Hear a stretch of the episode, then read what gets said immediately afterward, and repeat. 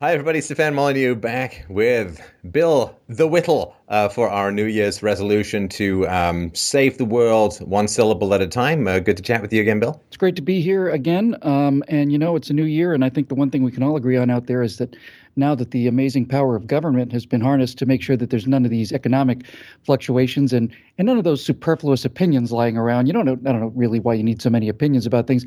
I think 2016 is going to be nothing but smooth sailing to the horizon. And I think everybody in the country feels exactly the same way. Well, of course, I took a New Year's resolution to find a government program that works. Did you? And um, I feel I have more chance with that than I do concentrating to grow hair out of my elbows. Uh, I'm working on it. Nice, Nothing yet. Nice save. Nothing yet. Nothing yet. but um, or, or, maybe just willing the unibrow. Yeah. Because yeah. I feel that would be the compensation the yeah. for the uh, lack on top. But uh, yeah, it's uh, it's starting off with a bang. I, I don't know about you, Bill, but I sort of feel like I've been doing this stuff for I guess about ten years now. And it feels like we're in a time of significant acceleration. Uh, before, I sort of had the feeling that we could make the reasoned case over time yeah, and I know gently sway the world Wheels towards. are coming off. With the, the, the, you, yeah, the it feels fuse, like fuse holy is getting crap. short. I'm with you. I couldn't agree more. Uh, yeah, I think before we get into the topic today, I think there's there's a real. Um, one of the things I've been saying lately at the speaking events I do is that I no longer get the feeling we need to convince uh, the, the the country that we're right. I think we just have to give them permission now to say that we're right. Just need to give them the social proof. You know, uh, that social proof is so powerful. Everybody, you know, if you're in a room full of people, most people anyway, we tend to be exceptions because we're out here speaking our mind. But most people in a given room full of people, if they perceive that everybody else is contrary to their own deeply held values, they'll go along with them and nod. They don't want to be seen as uh, you know being the only people out there. And I think I think there's just so much anger and so much uh, discontentment and, and just general frustration that uh, rather than having to convince the American people, look, this socialism experiment is not working out, I think we just need to say, no, these people are felons, they're liars, they're incompetent, control freak, evil bastards, and they want all your money and all your power, and they want you to just bow down before their will. Yeah, I don't think you have to make that case anymore. I think it's going to be more self-evident every self-evident every day. Yeah, um, I feel that. Um the acceleration of this sort of hunger for control and power combined with the demographic disasters occurring uh, in Europe, where, of course, uh, several hundred young ladies in um, Hamburg and Cologne and other German cities had the rather exciting proctology style New Year's with our um, Northern African uh, and um, Middle Eastern friends. Yeah, uh, well, it's just a cultural difference, free. Stefan. It's just Yeah, a cultural look, difference that we have. Uh, and free cavity searches, Yeah, obviously, and is what it's just- diversity has sold on. It's part of their culture, and and we need to accept it. We need to accept it blindly, willingly, and sheepishly. We need to accept that our our, our mothers, daughters, wives, sisters are going to be uh, going to be uh, groped in a, method, in a in a in a manner that may be inappropriate to us here in the West, but should not in any way be construed as being worse or better than whatever their cultural norms should, should be. Either that or we just start punching these guys in the nose. Well, there's nothing I think more exciting and uh, that that compels you uh, more than being surrounded by a bunch of squid-fingered Middle Easterners who attempt to seem to want to disassemble you like a kid with a Lego set And in order to basically ask yourself that basic question: Do I miss white patriarchy yet? I think the answer to a lot of German women is, yeah, I guess we didn't know how good we had it until we didn't. We're, we're gonna uh, we need to have a conversation just about that because I know that's what we're going to be talking about today. But seriously, um, this i- this feminist idea that the only way to uh, that what what you need to do is get rid of masculinity, and by getting rid of masculinity, you get rid of violence and rape and and all of these crimes and stuff. Uh, somebody's going to start waking up to that pretty quick. It's like no, actually, all that means is if you get rid of your own uh, masculinity and manhood in good men, there'll be no defense against the bad men. And I think Europe's learning that lesson real fast. And guns are flying off the shelves out there. And uh, even in this country, I think people are starting to wake up to the fact that uh, no, it's gonna we're gonna have to and and it's gonna be on us to breed well not breed they've already been bred to uh, to uneducate and re-educate entire generation of young men on what manhood actually is and what it actually means. And the good news is they're dying for it. I, I did an event uh, not too long ago with Turning Point USA, about 300 young conservatives. I was talking just about feminism and and this degradation of of just maleness. And boy, you want to talk about a ripe topic for um, electoral victories and for people who are pent up and had enough. That's that's a good place to start. Well, and I think that's part of the uh, the Trump phenomenon as well Mm-hmm. is an unapologetic male mm-hmm. uh, who obviously revels in his masculinity, is willing to call a spade a spade, and seems to pay no more attention to the gnats of social disapproval than the Jolly Green Giant would to a, uh, a mosquito-based flyby. Like, I mean, it's it's great to see, and of course, now that everyone sees that when he speaks his mind, his popularity increases despite all of the slings and arrows hurled against him. I think that emboldens uh, other people uh, to do the same, and that shouldn't be long before its hands across the water and break the hypnosis of the media. Cap- categorically, and uh, and by you know it it's got to bother the left on some level that when when when they expect that Donald Trump, who has all these bold faced things to say, uh, turns out he treats his women better than, uh, let's say, Bill Clinton, for example, or Teddy Kennedy. He treats his women with respect. They love working for him. He he's he's by all accounts a great boss and gives them a lot of you know, gives them all the power and authority they can handle, and they do a great job for him. And they come out in droves saying he's a he's a wonderful guy to work for. Meanwhile, Mr. Bill Clinton, the feminist man, the man who's who's who we will excuse all this other stuff because he votes in our interest. As uh, Joy Behar said the other day, basically she said, "I'd rather have a, a rapist so long as he's a Democrat." Uh, she essentially said that that it, I'd rather, you know, I don't care uh, as long as he votes in my interest. Well, it turns out that um, that these guys don't uh, don't act in your interest. They're in it for the tail. Oh man, I got to tell you, sorry, it's a, it's a mildly lengthy tale, but um, I when I back back when the Bill Clinton thing came out. Like mm-hmm. the Monica Lewinsky, for, for, the younger listeners, basically the story was it basically came out that Bill Clinton uh, was uh, getting his executive blowjobs and basically using uh, his interns like disposable hankies for a teenager. Oh, and um, he was also inserting. Uh, cigars into her vagina, I think, while heads of state waited somewhere else for him to show up. And Can it was just, imagine? It's Caligula style. Yeah. Like, I mean, this is like late Roman, turn yeah, your yeah, really. face and hold back your gagging noises. And I, I was actually, I, I, was not doing this. I was in a business capacity and I was, I was traveling with a salesman in the States. We were doing some presentations in big companies. This stuff came on the radio bill. And I thought, man, incoming like i thought that was that that's completely it for this guy because of course you know any male who uh, you know power disparities and there's no bigger power disparity than leader of the free world and unpaid intern like mm-hmm. you can't get a bigger and i thought man feminists like oh like they were going to be uh, spears nope. and riding over with mustangs and this guy was going to be pulled behind them and disassembled piece by piece and his balls were going to get nailed up under the cover mm-hmm. of a ms magazine and i literally like i thought this is like my god what a revel and then a giant thunderclap of nothing. Yep, it's got a D nothing. after his name. Nothing. You could just hear the echo. I thought the same thing um, about Barack Obama when finally um, Reverend Wright says, "God damn America!" It's like he's done. He's finished. He's over. I saw the clip. I said, "That's it. That's the end of it." It was months before. He might not even have been the nominee, but it was well before the election. And that's it. That's the end of him. He's finished. And it's like, no, the the the big D, um, you know, covers everything for these guys, right? It's like, yeah, it didn't happen. Uh, uh he he wasn't there that day. Really? He, he was there for 20 years. He never heard him say anything like that. No, apparently not. He said he didn't, so I believe him. Uh, yeah, and what Bill Ayers, the, the, the ex-weather underground start, terrorist guy, is bound up with his, his campaign. His I think I thought he was a Democrat. His mother out. was a communist. His dad was a communist. his mentor was a communist. The guy who started his career was a communist. His campaign manager is the son of a communist. They're nothing but communists. Barack Obama could not get the lowest level confidential security clearance in this country. He is way, way too entwined with with uh, Islamicists and communists. He could never get the lowest level security clearance in this country. Never and uh, he's president of the United States. And I now know that there's no life after death because Joseph McCarthy has not come back from the dead with his gnarled southern hands to to strangle the uh, I wish uh, the they communist buried, They should have buried him in the in the in the White House lawn so so that when Obama's walking to the helicopter, at least his hand could come out. Whether he caught him or not, it could clutch at him, you know, as as he walks by. That'd give me some kind of emotional satisfaction, anyway. Oh, I just love that the press conference. Uh, one hand going for the ankle, the other hand with the list. Yeah, that'd be that'd be poetic justice, which we're not going to see. But no, might, I mean, we might see some kind of justice, though. I thought that D stood for Democrat, and it turns out it's deflector shield. Yeah, like D shield. just stands for deflective shield. Like it bounces off you. It's, Demagogue, it's just astounding. Uh, dictator, uh, douche. You know, there's a lot of there's a lot of D's out Dick. there you can apply to these guys, and they all fit just just about exactly the same. And so, because now we have the tale of the, do, the two BCs, right? We have mm-hmm. Bill Cosby, and we have uh, Bill Clinton. Mm-hmm. Now, Bill Cosby, of course, is facing criminal charges, and uh, I think lawsuits are raining down on him like uh, asteroids on a dinosaur head.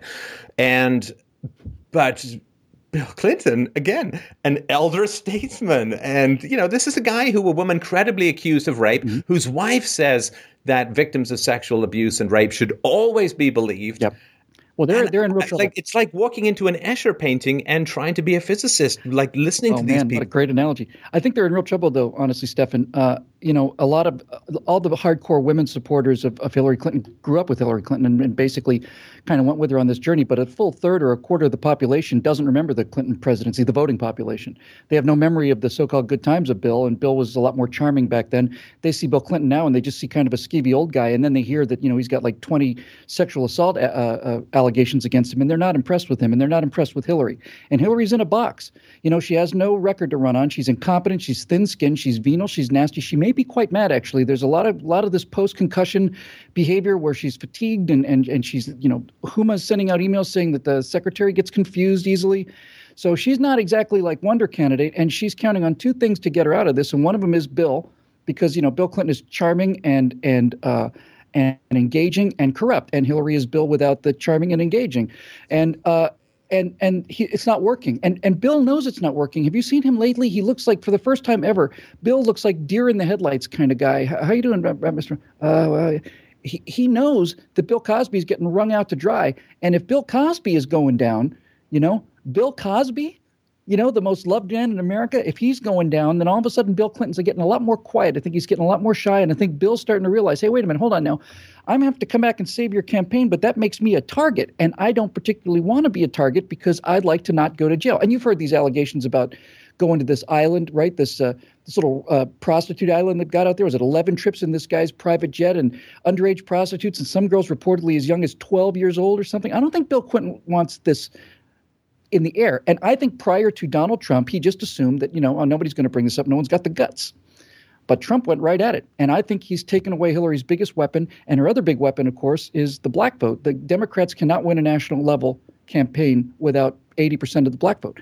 80% of the black vote is a big number. Blacks are not going to turn out for Hillary the way they turned out for Obama. In fact, they may turn out for him considerably less than they would for John Kerry, let's say, because there's a perception in the black community that Hillary is the one that ran against Obama and Hillary got Obama in trouble over Benghazi. They don't like Hillary very much. And Trump, I saw this number, Steph, it's unbelievable.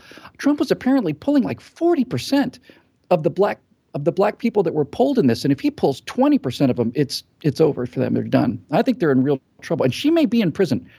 You know, this is a big speculation. I don't want to run too long with this, but the big spec look, there's no question that she violated the law. No question that she violated the law on a thousand counts. It doesn't say they have to be top secret. It just says she has to turn them in, and she didn't turn in a thousand, twelve hundred of them now. No question that she. And, and they also don't have to be marked as secret because right. as Secretary of State, it's, she should know. That's right. And and and so it's not. There's no question she committed multiple felonies. So the question is, when the FBI brings the charges, will Loretta Lynch prosecute? And I thought, well, she'll probably just say no. But what I'm hearing now from several, well, from one source mostly, is that if if it turns out the FBI brings charges and the Justice Department doesn't press the charges, then there apparently is going to be a revolution, a revolt in the FBI. That the entire FBI staff is, you know, they've been putting up with this crap for eight years now. But if they're saying, look, we've got so much evidence on this person, if she doesn't go down, then there is no government anymore. And and if the FBI revolts, then you know, got Watergate. Hooray! Well, and you know, the people in the FBI don't want to feel like political hacks and pawns, right? I mean, whatever I may think of the FBI as a whole, the Correct. people in there like to feel that they're enforcing some kind of objective law. Correct. They're and law not just being personnel. used as pawns. That's right. They yeah. have the they have the they have the personality of law enforcement personnel because that's what they are. That's why they go into that line of work. And if they if they are convinced that you know, it's one thing to have peccadillos overlooked for, uh, you know, for for for political reasons. That's just business in the in you know in that wretched sky, hive of scum and villainy. But when um, when you make this kind of case, and it's not just the case, and it's not just the number of times the security breach. That's what the FBI does. They're they're counter espionage organization. When they say if the if this person can commit these kind of security breaches and get off, then we'll never be able to prosecute another national security case again, ever. That we'll never be able to prosecute one. And I think that's the first compelling reason I've heard that made me think that she may actually face charges. Wouldn't that be just a thing to see? Oh my God, that mugshot! I'd pay real money for that. I'll put that on my wall. It'll be my screensaver. To get a bigger screen. Yeah, I mean, because of course, I mean, look what happened to General Petraeus, who uh, far less egregious, yes. and this guy's life was destroyed by by this. And what did um, you know? And what did uh, Richard Nixon do? Richard Nixon uh, probably authorized a minor cover up to get minor details, involved two or three people, no security breach, no national security issues, no one was killed, nothing. You know, this is this is it's not going to happen until we get a new president. But but the level of corruption here and lawlessness is, if if the next president is a Republican, and we hold the two houses, if we don't investigate this stuff, then there is no future for this country. That's our last hope, I think. And speaking of lawlessness. Well, and also I wanted to point out that Ehrlichman and Haldeman, who were the people, of course, who did uh, some of the water breaks, uh, water, uh, Watergate break-ins, were sentenced for 20 years in prison Damn right for a, a minor break-in where nothing was stolen That's and that was their first-time offenses. They got 20 years in prison. They should have gotten And compare this to, I mean, the amount of the, like it's not just the sending and receiving of the emails the lack of security in the entire setup meant that just about anyone who wanted i would imagine could get a hold of this woman's emails and know the inner workings of us foreign policy uh, that is as catastrophic uh, a, a, breach of national security as you could conceivably yeah, imagine. The, the top level negotiating position of the United States of America, including our military assets, their dispositions, everything, is in a is in a it's in a a washroom in an apartment in New York. You know, these guys can read drives from just, I mean, it's just, it's sitting there. These, some of these espionage capabilities are unbelievable. And yeah, it's, it's just plain treason. And you can't tell me, oh, the president didn't know about it. Of course he knows about it. The first time he gets an There's email. no dot gov. First time he gets an email. There's no dot gov at the end of the emails. How can anybody not know exactly this? Right. So oh, and a server in a toilet, man. Talk about a data dump. But anyway, sorry, go on. The, the the thing about the toilet, I was I was I thought the whole thing was just stagecraft. I just thought it was her just trying to show she's top dog. Uh, I read just a couple days ago that maybe the reason she was so long getting back to the stage was she was so exhausted because of this post concussion um, disorder that she has. You know, she, I don't know, but I don't think she's fit. I, I know she's not morally fit, and she may not be physically fit. And uh, I think there's a real chance she could. She could. W- one thing we can sure of, right, is that 2016 is going to be unlike anything before and after. It will be either the end of the period of lawlessness in this country or the beginning of a, of a period of just absolute banana republic madness, and probably both. Well, I know which way you and I, of course, are working to tip the scale, and uh, I, I, think that we have as good a shot now uh, as uh, as any because I think I think people really get that most of what they're told, at least from the left in particular, is just such a load of malarkey. What do you think? Uh, and I think that the discrediting of the left, because if, if, the left can't manipulate you, then they actually have to come up with reason and evidence behind their positions, which apparently is like sunlight to a vampire. That's right. To the skin just burst into flames. It just can't happen. It so what do you think about what do you think about Trump? I mean, my attitude towards Trump was, look, he's not a conservative. He's a complete narcissist. He's he's just a, a blowhard. He's going to do all these things, and yet, and yet if if Donald Trump does nothing other than destroy the the liberal media information political complex, if that's all he does, then he he he needs a life size gold medal struck in his honor, and you need to put it on top of the Washington Monument. I mean, you know, at this point, when I hear conservatives saying, "Well, he's not a conservative," it's like, well, you, I certainly agree, but in in a lot of cases, he's not. I mean.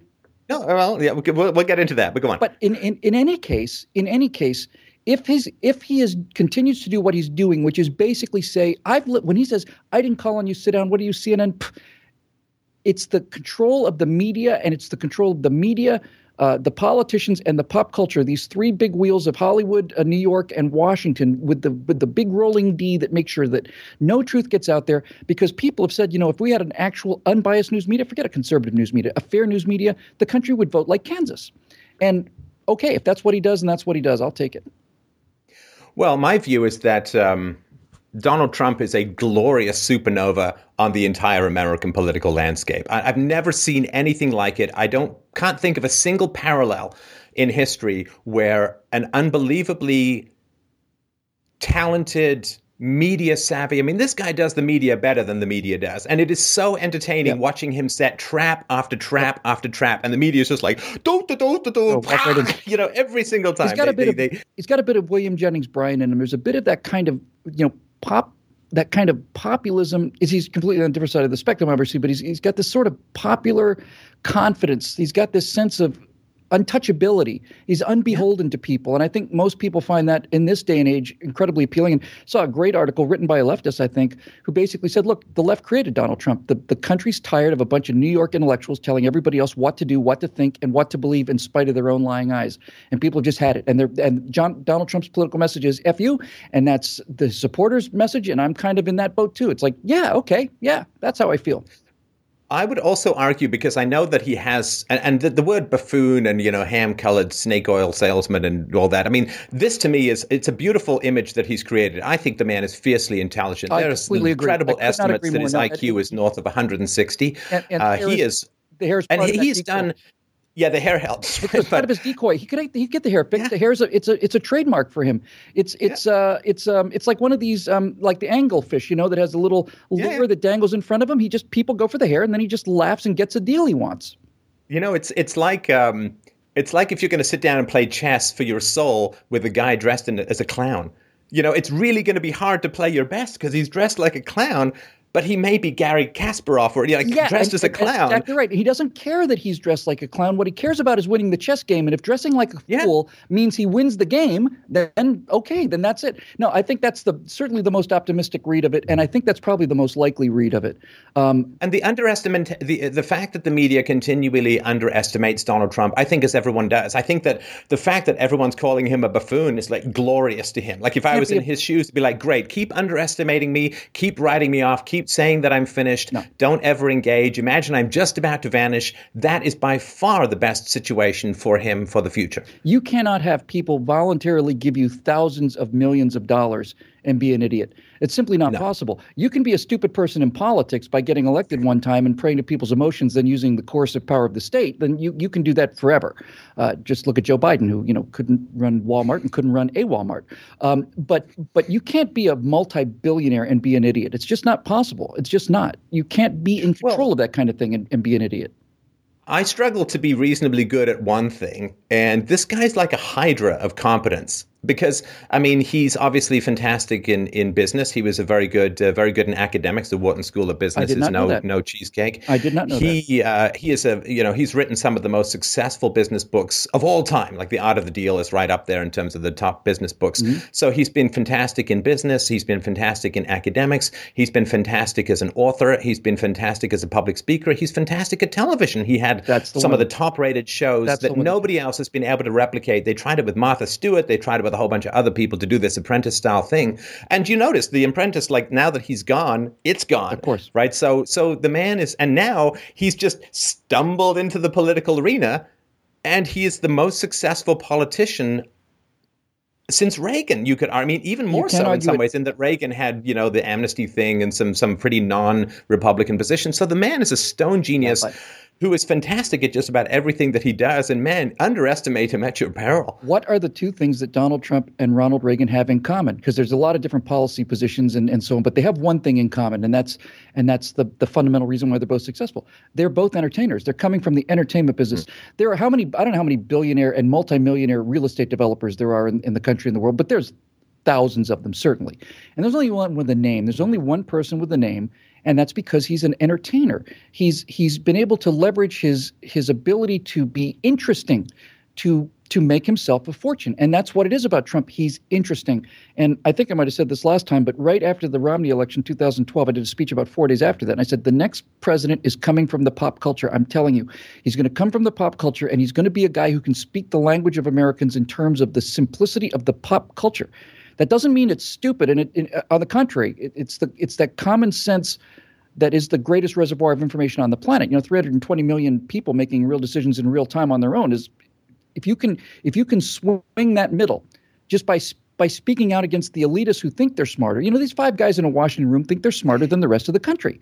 I mean, you have to be an absolute moron and a narcissistic lunatic to believe that you 10 people from the Kennedy School of Business or whatever are smarter than 320 million processors working in real time with local information. You have to be an absolute moron to believe that, but they do. And he's calling these people right out.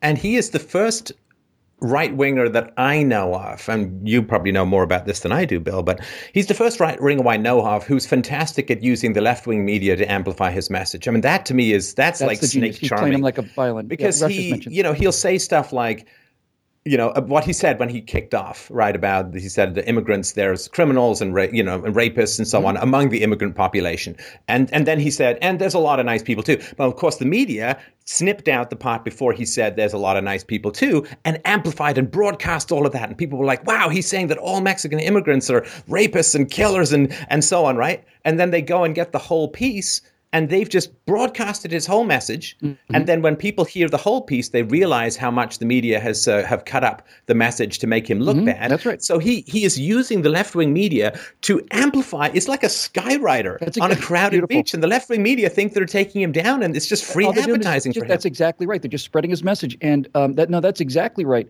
he um, he said something not too long ago he said you know I've, every every time i say something people say it's lunacy and a month later it's policy you know, they are st- they are doing this. They're stopping this immigration. They're taking a look at this. People want to take a look at this. People have a right to be interested in in the fact that we're not bringing in immigrants who want to give up their former lives. We're taking in refugees from a country whose whose entire core value is antithetical to the American experience. That's something you have a perfectly legitimate right to do before you invite somebody into your home. So yeah, and and he's he is using he, uh, what I think is interesting is is he using the strategies that he talked about in Art of the Deal in his presidential campaign.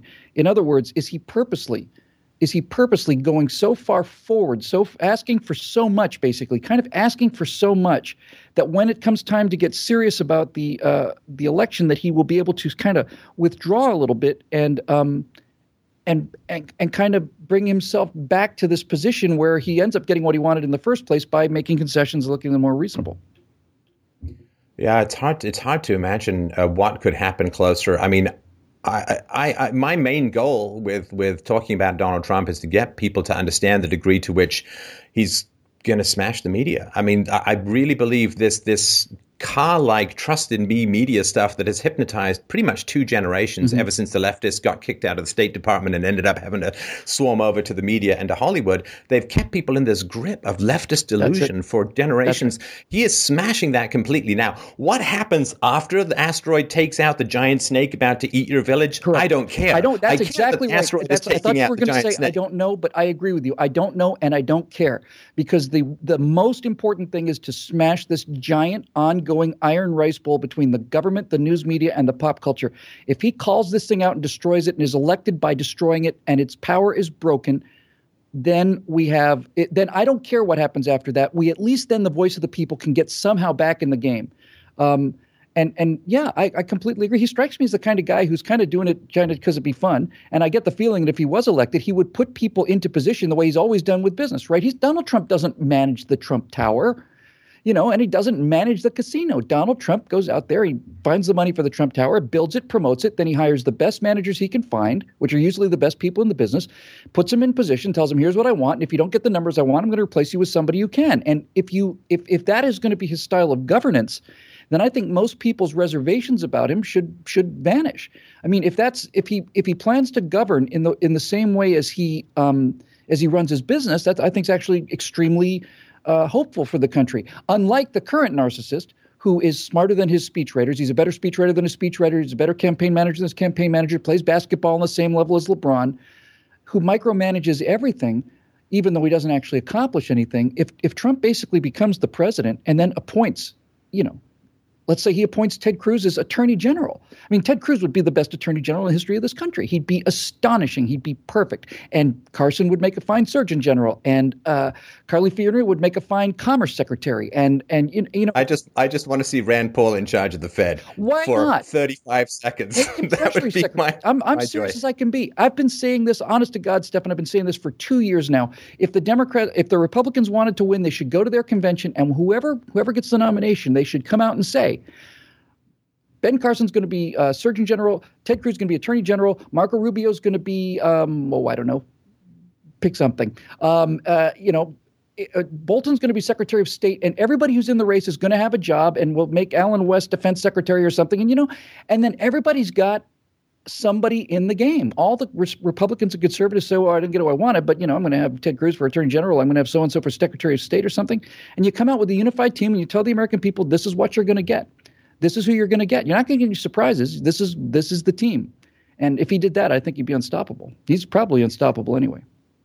And without a doubt, just sort of objectively speaking, I can't picture a more competent occupant to the White House with more managerial and media experience and more public experience. I can't think, like, I mean, Ronald Reagan, for all of his uh, virtues was not somebody who'd managed a multi-billion dollar private enterprise that had worldwide in- interests and so on. He is by far the most experienced and competent person to occupy the White House. I mean, the stumblebums who've been ambling their way through there, you know, from from Carter and Ford, and I mean, just mm-hmm. even on on you know George W. Bush had not had much success in his big business career and so on, and all these guys who just kind of went their way from law to Washington, and mm-hmm. and you know usually on Daddy's coattails and so on. And by the way, so anyway, I just think he's a staggeringly competent person to get into the presidential seat, and it'd be interesting to see what would happen. And all these people who say, well, his dad gave him some money, it's like, come on.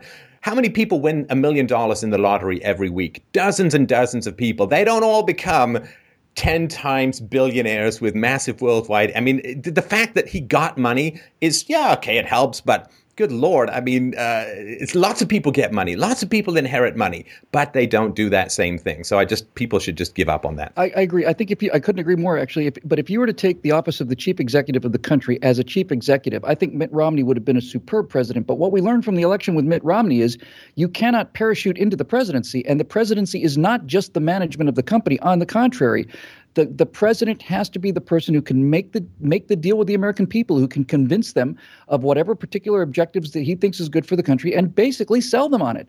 And and to say that you have a, a guy like Mitt Romney, who was a, who I think would have been a superb president as a manager, but was not a great candidate because he could not make that human connection. Trump has a similar business background to Romney in very, very similar terms. Basically, they're they're they're high level businessmen, right? But Trump is connecting to people in a way that Romney never did because Trump understands the power of entertainment. He's just interesting. And he's, as you said earlier, he's just milking this whole thing. Just he's just he's using the, he's what he's doing is he's committing judo, right? I mean, this is what this is how this is how judo works. If you're a small person and you're being attacked by a large person, you can't block the large person because they've got more mass than you do. So you get out of their way and you use a little tiny bit of force and leverage to push them in the direction where you want them to go, and their own mass is what uses is what defeats them. And he's doing that to the news media. He's using the news media sense of outrage and hysteria and and and and blowing every horn and people's heads coming off. He's just riding that all the way to the right White House. He's just using it.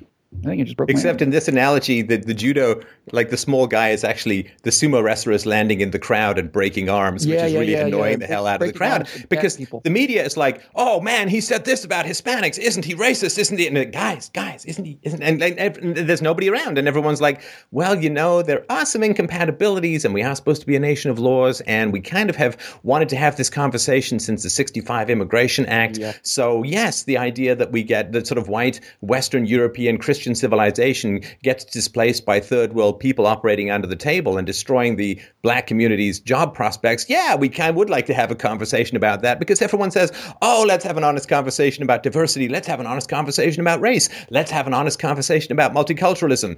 And the irony is that in the entire worship of diversity, there are two fundamental ironies. Number one is that the left is completely undiverse. I don't think anyone Absolutely has right. ever had a meeting in the New York Times where they've said, you know, we got a lot of leftists here. We kind of need to mix it up because, mm-hmm. you know, mm-hmm. at least 40% of the US population is conservative. Why don't we get con- some conservative writers in here? We kind of mono culture in here. They don't, the, the, the, left has no interest in diversity any more than academics uh, on the left have an interest in hiring uh, people who are coming out of the Milton Friedman School of Free Market Economics. So that's number one. The left doesn't care about diversity mm-hmm. at all. And number two is in diversity, you're only ever allowed to have one opinion about diversity. You can't ever question it. That's you can't right. ever doubt it. There's only one, only one rule about right. how to think in diversity. Is like that does not seem very diverse to me. No, we, we don't care what your skin color is, so long as you agree with us on absolutely everything.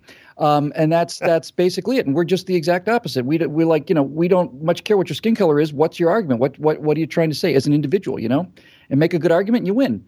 Um, yeah, yeah, I, I couldn't agree with you more. I think I think it's going to be an interesting year. Uh, it's going to be a spectacularly interesting year, and I think, I hope that what we're seeing is uh, is this rise of this force that was brought out of it was just coalesced out of thin air by people like Hillary Clinton. Hillary Clinton is the reason that Donald Trump exists. You know, 40 years of corruption, a congenital liar when she was 20 or whatever. She was fired from the staff of this Democrat when she was 23 years old. Why? Because she's a congenital liar. She's just completely, completely untrustworthy. It was 40 years ago. And even outside, uh, even outside of the um, the whole email scandal. Mm-hmm. Um, they stole a whole bunch of property from the White House when they left. They're swine. And, and, if you steal federal property, you're actually ineligible to run for office ever. And this is what the American people, I think, are backing Donald Trump for: is they're sick of the lawlessness. Now, Donald Trump may have billions of dollars, and Donald Trump may be kind of a jerk, even, but he's his own jerk, and he made his own money, and he's a jerk on his own dime. He didn't walk out of there with the money that you paid for. He didn't take he didn't take your furniture and little things, not just the furniture. You know, when his staff left, they pulled all the W's off of all the keyboards. You knew that, right? Trivial little petty larceny just designed to to show you that we can you know just kind of this kind of breaking a window just because the window exists kind of quality. These are these are the people that we're up against and uh, not even to mention the vast numbers of corporations who paid ridiculous sums for 25 minutes of Bill Clinton speeches when they had matters in front of the State Department. That to me is, I mean, this idea, while he was just her husband, you know, bribery laws do not recognize the difference between husband and wife. You can't circumvent no, them by giving money to the spouse. When the, uh, the, the money's not going to the spouse, the money's going to the Clinton Foundation, and both Hillary and Bill are drawing on it. So you're exactly right. So this is how the this is how the it's not just it's not just a scam, Stefan. This is how the treason works.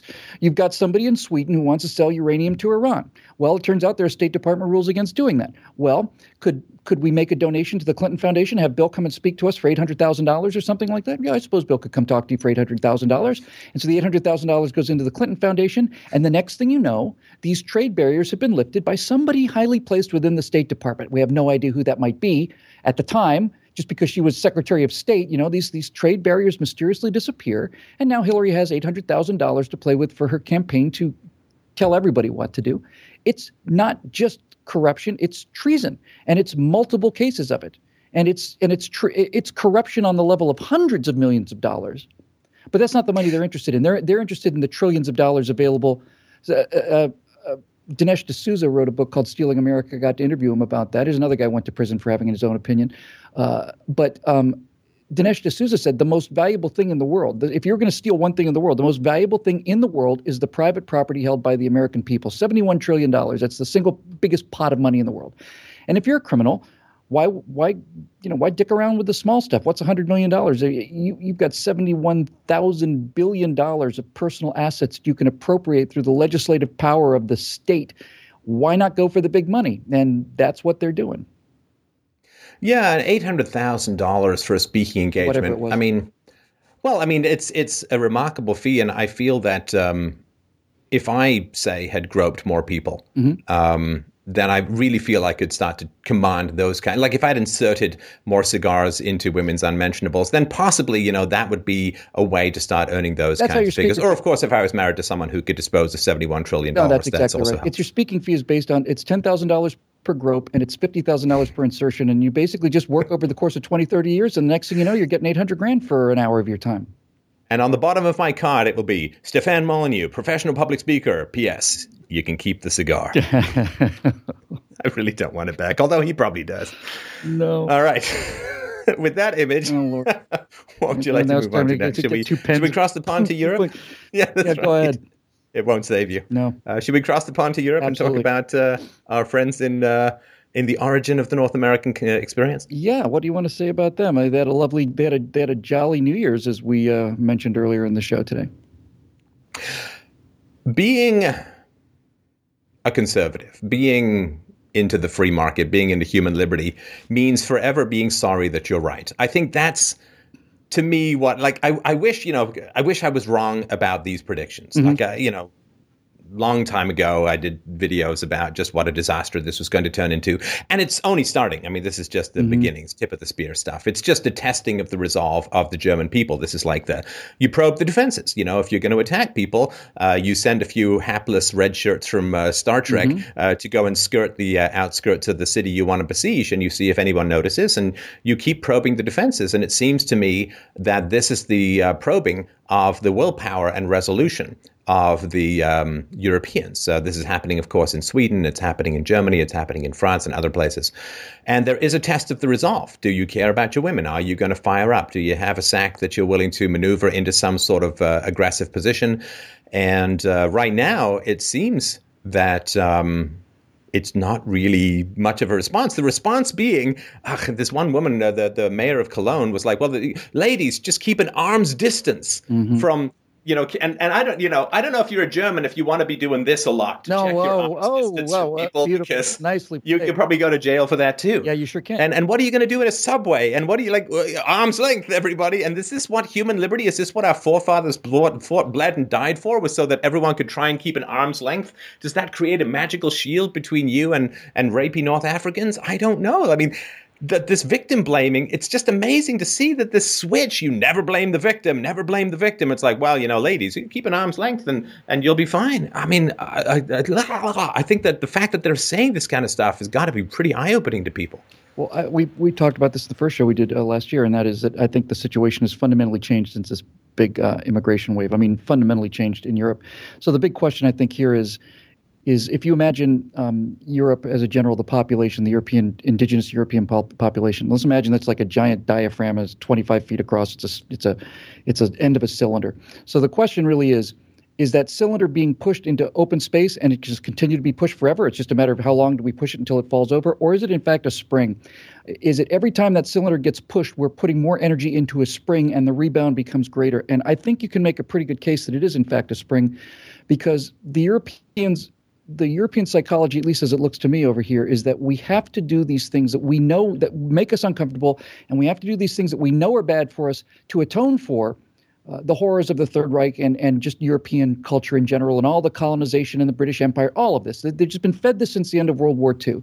So we're fundamentally bad people. That's why we have all this nice stuff because we stole it from the brown people. So therefore, we have to allow the brown people and the and the and the Islamic savages into our country, even though we can see on a daily basis isn't working. It's our punishment, and we're going to feel good about our punishment. It's going to be our way of showing everybody that we're not guilty of the Nazi atrocities, that we're different kind of people, and we're good people, and you don't have to beat up on us anymore. I really think that's how the psychology of it goes.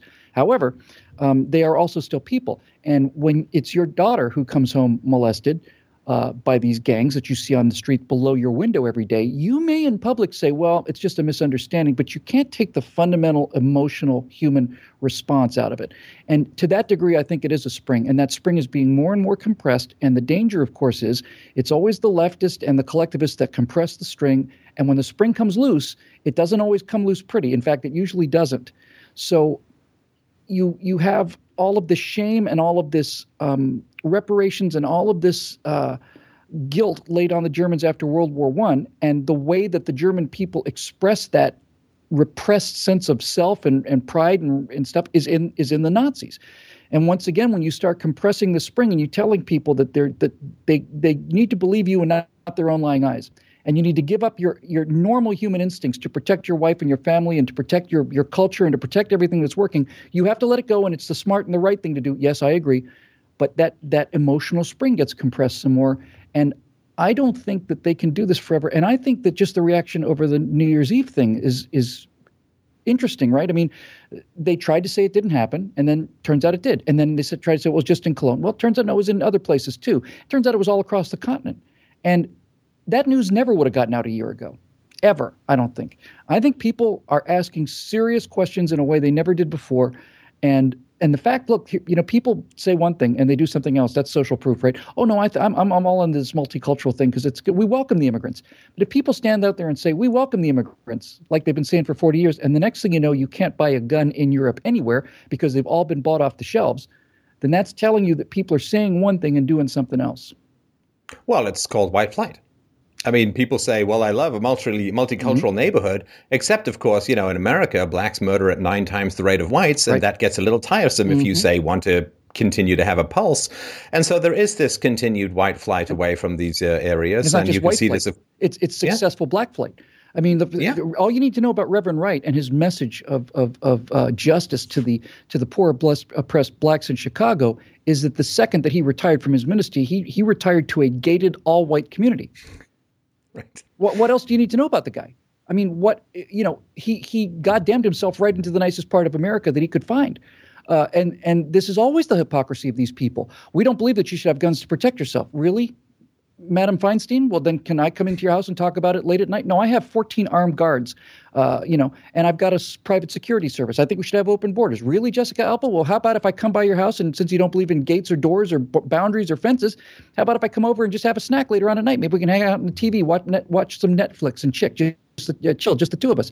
Uh, no, you set foot on my property, Jessica Alba says, and the, and the private security company is going to be there before you can take a second step. It's just nothing but hypocrisy for these people. They tell you this is the moral, decent thing to do. Lower your defenses, let everybody in, share your pie, but they don't share anything, and they don't pay any extra money, and they don't disarm themselves. It's a giant lie. I hate these swine. And it is, yeah, it is. And I, am more familiar with this in England than in other cultures, but um, it's the Chamberlain to Churchill switch.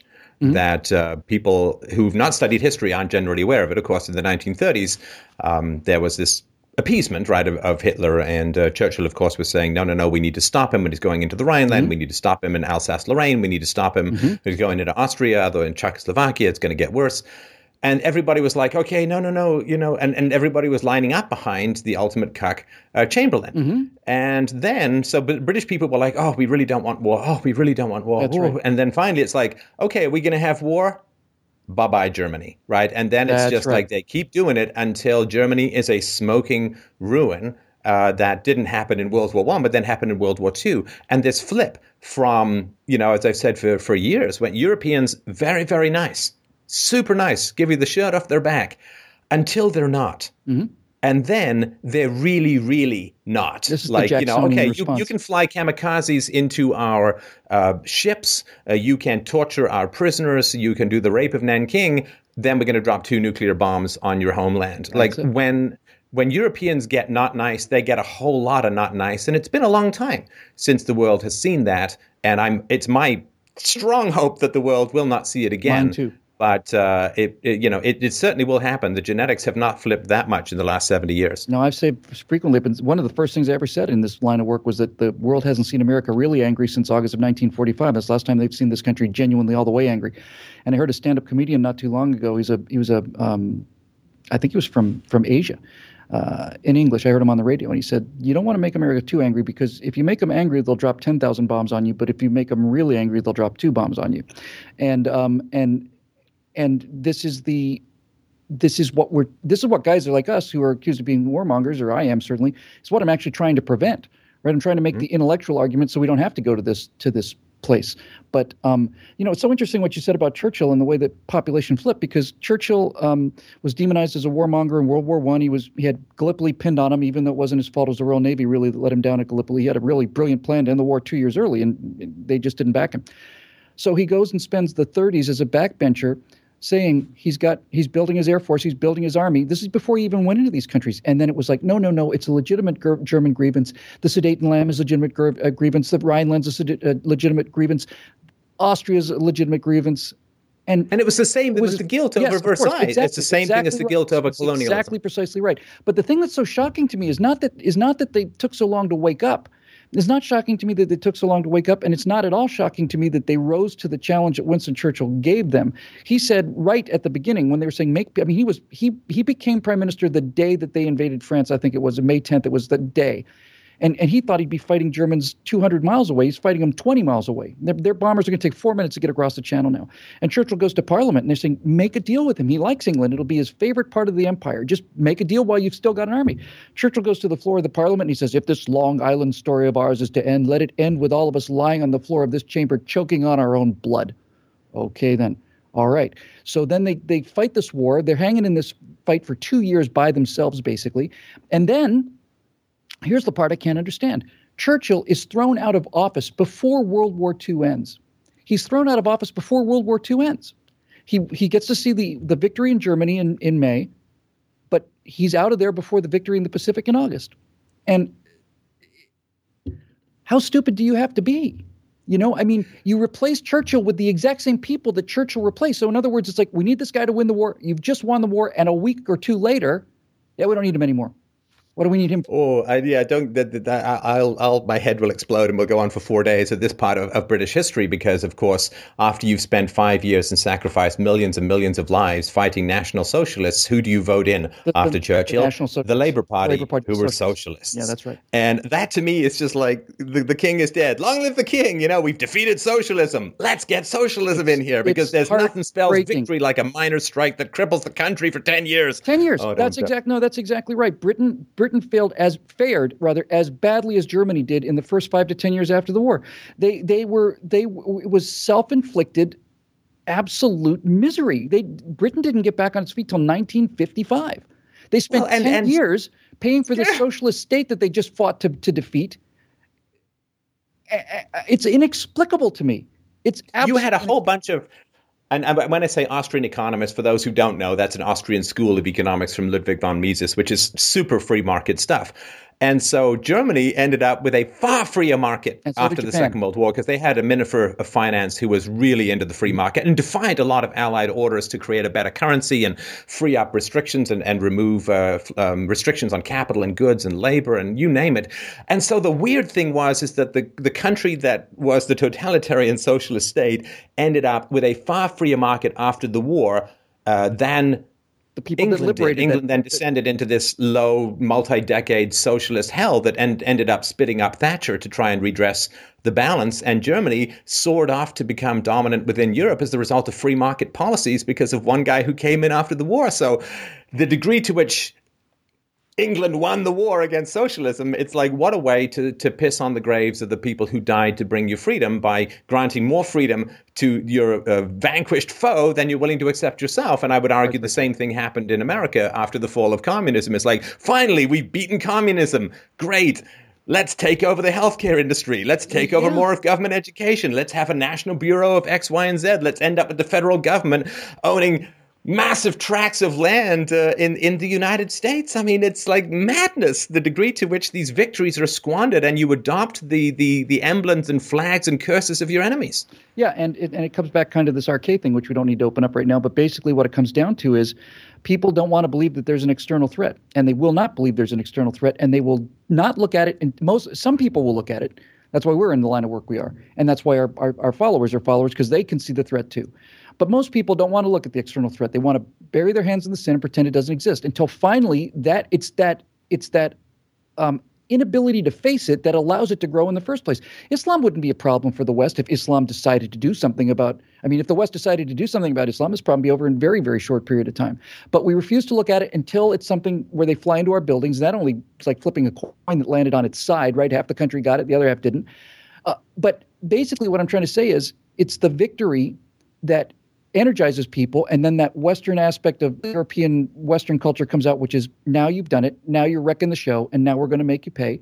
And the second it's over the second it's over the second the wolves are no longer visible on the hill people go back to being rabbits again. And they will be rabbits until there are 20,000 wolves that come down and start eating us enormous doing incredible damage at which point we go through this transformation again into this sort of unbeatable warrior civilization, right? You can't beat the West when the West is fully at war because the West is a cooperative society and scientific society, and it's built on trust and it's built on on on on all kinds of different levels of input from individual people. It's they're in we are invincible warriors when we're in warrior mode. But because life is so good, we don't we will not look at the threats while they're still manageable. We have to wait until they're almost unbeatable. At which point, finally, people say, well, I guess we're going to have to go to war, just like you said with Britain. I guess we can't avoid it anymore. Now, if we're going to have to go to war, let's get a war leader. Here he comes. So the second that the Nazi wolves are off of the hill, the second, the instant, I mean, within five or six days of the of the surrender of the Germans, this sheepdog that came forward to save this culture, the second the wolves are gone, we don't need you anymore. And what happens to the wolves, right? Well, it turns out it's not German wolves, as you said. They they turned into great people wolves are coming in from the south now. Now we have to wait and go through this whole cycle again. Well, also they lost the um, the colonies, and there were a lot of administrators who needed a non-business occupation, so they wanted to create a bunch of government mm-hmm. agencies mm-hmm. for all of their friends coming back from India and yeah, Africa so and it's other the places. political but, class, the bureaucrats. Guess what? They screwed us again. They're these these miserable little control freaks have destroyed civilization throughout civilization, and we we we we can't recognize that this is the problem. We'd be out of trouble if uh, my my my uh, if I was to be. Um, if I was to be chairman of the of the GOP uh, and the Republican National Committee, I'd I'd never lose an election again because I would say to the American people, here's the position of the Republican Party from now on: no reelection to the same office. Period. Full stop. That's it. We believe in a country of 320 million people that that once you've been here two years, your information's obsolete. We, if you do a great job as a representative, then fine, run as a senator. No reelection, no lobbying, no control, no money, no no spending half of my term to get elected for the next term. Nope.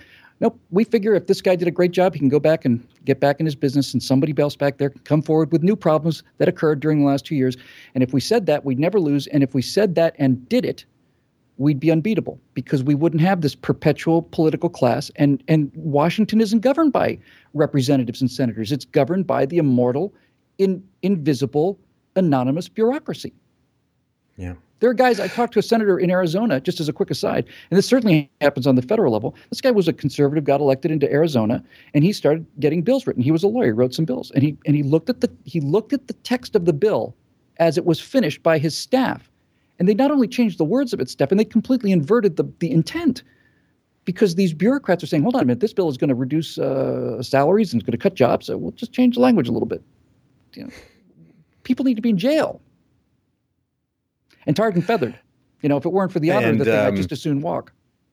I think I wanted to touch on, and I, I, just did a show on this this today, so I'll just at least give my side very briefly about this um, this crying commander in chief over gun mm. control. I I don't yeah. like I I don't even know what to say. I mean, I don't buy it. Well, um, first of all, okay, so Obama seems to be really interested in keeping weapons out of the hands of bad people. Um, you don't get a lot of play in the media about this basic fact that he is about the biggest arms dealer the world has ever seen. That's he right. actually, it, in the first five years, he sold more arms abroad than George Bush did during his entire eight-year term. And not just abroad. He sold forty-seven billion or forty-four billion dollars worth of um, Apache helicopters and missiles and tanks to the Saudis. The Saudis, for God's sakes. Can we get a background check on the medieval despots from the middle? Like, like uh, the Saudis, who like were the majority of the 9/11 hijackers, came from Saudi Arabia. We're supplying the America supplying weapons, and he's concerned that some guy who who got treated for depression might get hold of a Saturday night special there's so much to say about that. First of all, not just sold uh, billions of dollars of guns overseas, the number of guns he sold domestically is incredible. Somebody said if you look at the, the just at the stock share position of Smith and Wesson at the beginning of the Obama presidency versus today, I mean seriously, a, a fifty thousand dollar investment that would make you a millionaire today. He sold more guns than anybody in American history, and rightfully so. Uh, you know, to be there crying and, and then to have to be seen wiping it away, you know, this is really the essence of what this guy is, right? He's the guy who plays the role of the greatest president in history, and the media plays the same. They're reading off of the same script. He's the smartest man to ever live. He's he's a multicultural guy. He's you know he's well educated. He understands all sides of the issue, but the country's just too stupid for him. Country's too stupid and too primitive for him. How hard it must be to be Barack Obama, to see so much, to see so much truth and so much justice, and to be unable to to to enforce these these simple obvious things on this brutal stupid population. You know this country does this president deserves a better country really is the attitude of obama and the media. It's like look at the man. You've reduced him to tears you miserable savages who want to defend your own lives for some uh, obscure reason when nobody even knows who you are. You don't even we don't even know who you are. We never heard your name before. You live in des moines for god's sakes. What do you want to live for? You know it's like uh, you know the, the the raw nerve of this country and how how how awful it must be to be obama and to be that that incredibly deep and kind and just and wise and and and and and and, and you know sensitive it's enough to make a grown man cry when you think about it and i don't buy it i know what stagecraft is i could start crying now if i really wanted to you know I think about you know big scary head. Yeah, I, I feel that he looks at the American population like uh, Michelangelo would look at a bundle of sticks and say, "I don't think I can make a David out of this because it's just a bundle of sticks." Poor sticks, how sad. And uh, I just, uh, to me, gun control is one of these basic intelligence tests. Like when people say, oh, the government went out and created 500 jobs, like idiots say, good, 500 jobs, we got 500. And the smart people say, okay, well, what about the 1,500 jobs that weren't created because you took all this money to create these jobs? With gun control, people say, well, people with guns did bad things, so let's get rid of the guns. It's just, it's like, do you have an IQ of 90 or below? Okay, then you'll be sympathetic to that position. The smarter people say, well, what about the two and a half million crimes every year that are prevented because people have guns. They don't make the headlines because they're prevented. What about the fact that Americans have guns, unlike people in England, so there are far fewer home invasions because people don't know who's got. You don't even have to have a gun to be, to gain the penumbra benefit of people who have guns. And um, can you see how, one of these tests. Can you see how weepy I've gotten hearing you? It's say, beautiful. you say all those hateful uh, yeah. things. Yeah. when I think about the amount of, of, of criticism that this president has to endure, honestly, I'm sorry. Uh, Big hug. I'm sorry. Big hug. When I think about all that Barack Obama has to endure and, and, and the injustice of it, it just is enough to make me weep. I mean, this can't possibly be stagecraft on my part, right? I mean, it can't just no. possibly be the fundamental rhetorical skill that everybody who has to be successful in communication can do, right? I don't believe you, Barack. I'm sorry. I don't believe you. I don't believe that four years after the fact, you are moved to tears at the very moment that the cameras are rolling. I don't believe you. You have no policies. Your entire presidency is an utter failure, and you're crying for sympathy. It is the last trick you have in the bag. That is that makes me happy. Makes me smile. Makes me smile seeing you cry because it makes me realize you literally have nothing left. In fact, you really begin the press conference by saying essentially, these nonsensical procedures that I'm going to enforce against the will of the people and by grossly exceeding my my uh, legal limitations in the Constitution will have not have affected Sandy Hook in any way. They wouldn't have impacted Sandy Hook in any way. So we're going to begin the discussion by saying these are utterly meaningless, utterly meaningless regulations that I'm going to impose on you that wouldn't have made any difference at all. But it's so emotional for me that I'm going to just burst into tears over it. And it's like, you know what, dude? If you're going to burst into tears about Sandy Hook, why don't you do the real thing? Why don't you just say, no, guns are illegal and we're coming to get them all? If you're going to if you're going to make the dramatic play, make the script live up to the performance, right? I mean, if you're gonna if you're gonna go to all the trouble of crying and getting all the liberals in the country to go, oh, it's so terrible to live in this awful place, then just do the deed. You know, if you're gonna use executive order to steal our freedom, then steal it. You know, it's the guy is such a lightweight. There's so much nothing there. It's I don't know, he's made of neutrinos or something. You know, he's, he's he's got this kind of form, but he's got no mass. There's this kind of a it's a sort of a I don't know. I, I don't think he throws a reflection, and I don't think he weighs anything. I think he's a I think he's a projection of some kind. Yeah, I mean, if you've ever seen pictures of him working out with those little Girl Guide tassel weights, I mean, it really is with helium balloons tied to them. Yeah. Out, man. I think I can explain the whole thing. Somewhere I must have had my in an alternate universe. I must have actually gotten to a to a. As I always wanted to be a, a, a command of Mars mission. I probably found a cave in Mars or something, and and undoubtedly what happened was I went down into these subterranean caverns and I found the giant Krell mine machine. And Barack Obama is the personification of all of my horrid dreams and nightmares, all of my worst anxieties and fears manifested by this giant space machine because I don't see what the guy does other than just simply make people like us nutty. If that's actually a good thing. It really is if you get down to it. Because if you think about the fact that this guy's had the reins of power for eight years now, and all he's accomplished is well, he's, he's destroyed everything. He's, he's managed to erode everything. But in terms of structurally, right? He's written all these executive orders that can simply be unwritten by the next president. Executive order number one for Ted Cruz or Trump, or whoever, uh, avoiding all previous executive orders. That legacy's gone. And the only thing he's got on the table is Obamacare, which is disintegrating because of those iron laws of economics, which he just can't stand.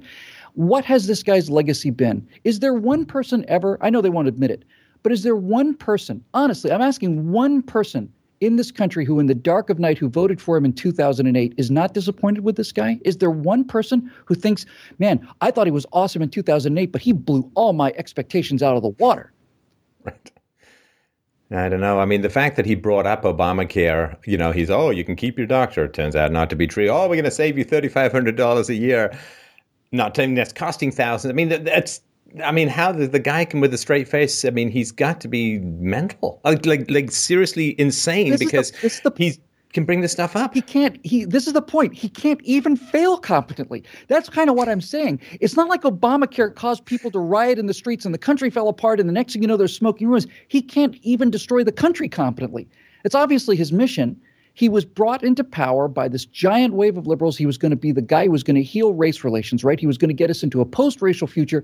Just the fact that white America, predominantly white America, elected a black president meant that was the end of it. It was over. This was our evidence to the black American community. This was the evidence that the white community in overwhelming proportions is not in fact racist. We're going to turn the keys of the government over to this to this unqualified unknown individual specifically and only because he's black.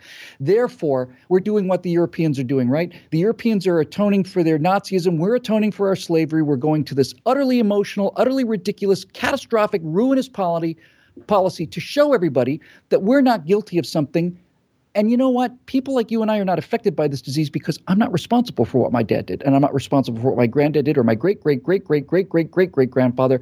My great great great great great great great great grandfather could have been Nathan Bedford Forrest, and it wouldn't affect me because I didn't do it. The fact that my grandfather came here from England in 1915 doesn't have any meaning to the people who talk about my white privilege and it's all based on slavery. My family wasn't here while there were slaves in America. My family was in Lancashire in a little town called Wigan, and they were cotton carters working in a in a in a in a uh, in a textile mill six hours a day, t- uh, six days a week, 10 hours a day in freezing cold conditions. And before that, they were coal miners. So I'm not I'm not susceptible to this argument. I don't buy it. I never did buy it. I didn't own any slaves, and therefore I'm not responsible for slavery. I'm not benefiting from slavery because I never owned any slaves. And likewise, if you were not a slave yourself, you you were not a victim of slavery. Now they'll say, well, uh, we didn't have to rehash this whole thing. You know, America was built on the back of slavery. No, the Confederacy, the not not not just the Confederacy, specifically the cotton the cotton industry in the Confederacy was in fact built on the back of slaves, and that was utterly destroyed with the Civil War and utterly burned to the ground and structurally and physically and and philosophically and politically, it burned to the ground in 1865. And everything that's happened after the Civil War has been by paid laborers working hard for a living. There have been a lot of blacks that have been a part of that. A lot of blacks were a big part of the manufacturing boom in the North and so on. That's that's that's the labor that they that they earned. But this whole idea that this is this is a, the result of slavery, there's nothing in this country that survived the Civil War that was the result of slavery. Well, and I mean, the fact is that only four or five percent of whites in America own slaves anyway. So if whites are somehow collectively guilty for slavery, there are more black criminals as a percentage of population than there ever were white slave owners. I would never in my wildest dreams say that the black community as a whole is responsible for criminality. So how on earth, with, with even worse statistics or more beneficial statistics and fewer white people owning slaves and black people are criminals, can whites somehow be collectively responsible for slavery? Even if you take out the age gap, white people in general hated slavery. It drove down wages. You were conscripted for these slave hunting expeditions. Mm-hmm. Uh, I mean, it was just, and then you know, 600,000, 800,000 young men died supposedly fighting it. How on earth was slavery a benefit to the average white person? It's ridiculous. I mean, it was a hated institution by just about everyone except the slave owners and the government. That's right. And most of the Confederate officers, and many of the Confederate higher officers owned slaves, but virtually none of the men did. In fact, essentially none of them. You're not going to be in the ranks of the Confederate Army if you've got slaves. You're going to be a colonel, you're going to be a general, and, and those guys did own slaves. But look, I don't know if we've had this conversation before. This because when when we get into this kind of topic, it's important. I think it's important. It, it's important to me to show how I really feel about this. And the way I really feel about this is is to bring up. I think the greatest tragedy in American history is not the Civil War. I think the greatest tragedy in American history is what happened after the Civil War. It's not slavery and it's not the Civil War. It's what happened after. If you want to get to a tragedy in the sense of like uh, uh, uh the truest meaning of tragedy, not just the flow, it's a tragedy genuine meaning of tragedy where a good outcome could have happened, but then through some act of God or something, a horrible outcome happened. If that's the definition of tragedy, you have to have had a good outcome as a possibility. Otherwise, it's not a tragedy. So after the Civil War is over, you have this giant ongoing debate that ran for years, decades probably, between two camps, and the two camps were headed by Booker T. Washington on one side and W.E.B. Du Bois on the other side. And basically, Booker T. Washington said, listen, we have to deal with the reality on the ground. We've been freed as slaves. Most of us have no skills whatsoever. Most of us black Americans are going to have to go back and work on farms, and many of us are going to have to go back and work on the same farms we just left as slaves, and we'll be paid to do it. And we're going to have to do this because it's all we know how to do. But if we go back and work as farmers, our children will be mechanics, and their children will be doctors. And he said basically, we cannot expect the white community to grant us respect. We're going to have to earn it. We're going to come into this culture with our own economy, with our own money, with our own jobs. We're going to hire white people to work for us, and we're going to come in as equals. And this is what he said. And that's why when he started the Tuskegee Institute, he had standards. And the Tuskegee Institute had a higher graduation rate than the than the white average. It had a higher legitimacy rate than the white average in America. They were better citizens in virtually every way because he said this is how we have to earn the respect. Now, on the other hand, you have W.E.B. Du Bois who's basically saying, no, no, no, white America, give us the power and the money, especially the money, and we, the talented tenth, that's the term he used, the talented tenth, the 10% of the black population that can actually think is essentially what W.E.B. Du Bois was saying. We, the talented tenth, will distribute this money and power down to the black community, and therefore that's how we'll lift the whole race up. But guess what happens? You give, they won the argument, by the way, to the un, to the unfettered disaster of the future of this country. And these black leaders then go out and what do they do? They do what Reverend Wright did. They took the money and, and what Sharpton does and what Jesse Jackson does. They took the money, they kept it, They ginned up all this rage and indignation, didn't provide jobs, didn't provide any kind of help at all. And so, right at this turning point in American history, at the at, at the end of the 1800s, early 1900s, we went down the wrong road. And you you can make a case. I think you can actually make the case that if if Booker T. Washington had won that argument, if Booker T. Washington's attitude is we not only have to be as good as white people, we have to be better than them because that is the only way that we're going to be accepted as equals in this society. You could make the case that if we followed that rule, and the evidence was he could do it because he did it at Tuskegee, and the Tuskegee Airmen never never lost a bomber. They had substandard training, had substandard equipment. They were terrific pilots. You could make a case that if we followed that road, maybe black people would be almost like a priesthood. You'd go up to a black person and ask them for a translation of Latin, or maybe you'd go to a black guy to ask him, How do I keep my family together? Or can you give me some kind of financial advice that I could use? You know, this is what happens when you hold people to a higher standard as individuals versus what happens when you tell them that all of your failures and all of your crime and all of your all of your uh, horrors and all of your dysfunction is due to something that happened 150 years ago and and and just believe me and I'll bring the money and the power and and and then off he rides in his limousine and we never see the guy again. The catastrophe. And it was a similar, I, I, don't know, I'm sure it's similar in the US, but here in Canada, of course, it's the same thing with the native population I didn't as know well. Were in Canada. Yeah, can't you see the snow? I didn't know that. That's, uh, that's just a giant wall of snow. Are you Canadian? Uh, I well, I'm a Canadian well, citizen. This I was born. I'm, I'm, yeah, yeah. I was born in uh, I was born in Ireland. Ah, I grew up in England, awesome. uh, but uh, came to Canada when I was young. So, um, but um, yeah, so the natives, uh, you, you give the money to the tribal chiefs, and what happens? I mean, they just basically hold people as hostages to to throw at, at white guilt in case it ever wavers in its dedication to continually fire hose money in an attempt to buy off uh, unpleasant feelings of guilt, like you're praying to some Catholic priest. I That's mean, it's right. just a mess. and and they take the, they what they do is they use they use the white guilt to get the money and then they distribute a percentage of it to the community but not a big percentage of it they get very rich off of this and they live lives like kings and they live among the whites i mean let's just, just speak the truth here why don't we let's just speak the truth why don't we if reverend wright preaches about all of this white oppression and the first thing he does when he's made his millions of dollars in that church is move into a white community. Let's just speak the truth about it. So they gin up all this resentment they gin up all this rage they get money from the guilt from the white community and in order to make the scam continue to work instead of lifting the black community up because if they actually lift the black community up they're out of a job.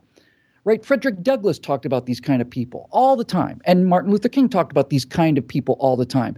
But if they raise the black community up they're out of a job. So what they do is they continue to to, to Uh, provoke this sense of rage and this sense of, of, of, of entitlement and this sense of injustice and keep people poor and keep them violent because ultimately that's the second half of the of the scam the carrot is we're going to use white guilt to get the money and the stick is we're going to say well if we don't get the money these streets are just going to they're just going to catch fire if we don't continue to get the money eh, then then you know eh, your, your cities are going to burn to the ground and we, we don't want It's that a to happen. shakedown. we don't want that to happen right so so Yeah. so this attitude, this W.E.B. Du Bois pathway that we took as a nation, has kept five generations now, six generations of Black Americans in slavery. When what when what Booker T. Washington not only talked about but actually achieved was in fact it's not like a hip, it's not like a hypo- hypothetical alternative. He was doing it. If you look at just look at the standard of of of um, if you watch like uh, Boardwalk Empire you know there there's a tremendous amount of, of actual racism in there but you can see some of the educated blacks in boardwalk empire in the early 1900s and these these people are playing the piano and they, they're getting their master's degree and, and you know you look like guys like scott joplin or Thelonious Monk, they're writing this incredible music. This, and, and now, you know, what are you going to say to these guys? What are you going to say to Martin Luther King and Frederick Douglass and Thelonious Monk and Scott Joplin and all the rest of these guys?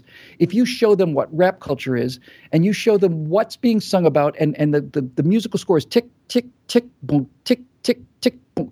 You look at the score from something like Solace or something, it's it's a masterpiece. It's it's the American catastrophe, this decision. And nobody talks about it.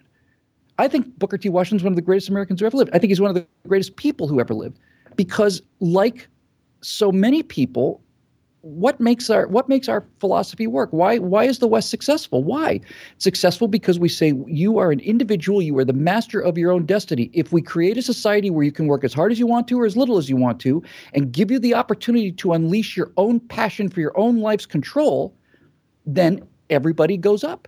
And the black community was deprived of that. That's my white privilege, actually. I do have white privilege. My white privilege is that no one ever told me that anybody else other than me was responsible for my multiple failures. And I have failed so many times in my life, I can't even tell you. I, this is the fifth or sixth business I've run. The other ones were just flaming wreckage. But my white privilege, my white privilege is that I didn't get to blame those other failures on anybody else. I had to look at myself and say, "What did you do wrong last time, you idiot?" Oh, maybe I should have paid the taxes, or oh, maybe because I can't do accounting, maybe I should hire an accountant, or oh, maybe I didn't know about whatever, right? I didn't get to blame it on anybody else. I didn't have the luxury of blaming it on anybody else, and I certainly didn't have somebody behind my shoulder telling me all the time, "Hey, man, it's not your fault. It's not your fault that you that you screwed this thing up. It's not that you were either too lazy or you didn't know what you were doing. It's not because you didn't work hard enough. It's because they were trying to keep you out of the business, man.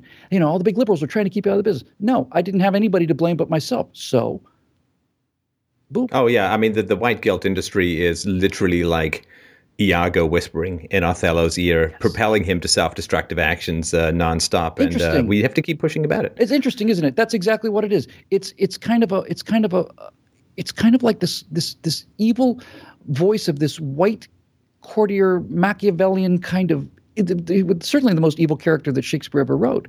He's the epitome of evil. And he's constantly telling you, you know, he's constantly telling you, oh, no, the thing that you think is virtue is not virtue. Uh, the, the, the worst of human nature prevails. And, and, and even though you want to believe in the good, it's actually the evil. And he commits this horrible murder of the woman he loves because of this, because of this poison. It's literally poison. That's how mm-hmm. they used to poison people. They put like heavy metal in your ear and, and, you know, you just die from mercury in your ear. They would poison your ear while you're sleeping. And that's what these people are doing. They're poisoning the ears of 30 million people while they're sleeping and filling them with resentment and rage where there should have been filling them with a sense of achievement, a sense of possibility, a sense of, of, of, of, of control over their own destiny. And that's what they would have done if they were responsible. That's what they would have done if they loved their own communities. But they don't. They want the money and the power. And they will send their community to hell. If you've ever seen Baltimore, downtown Baltimore, on a Saturday night, it's as pretty close to hell as you're going to get on this planet.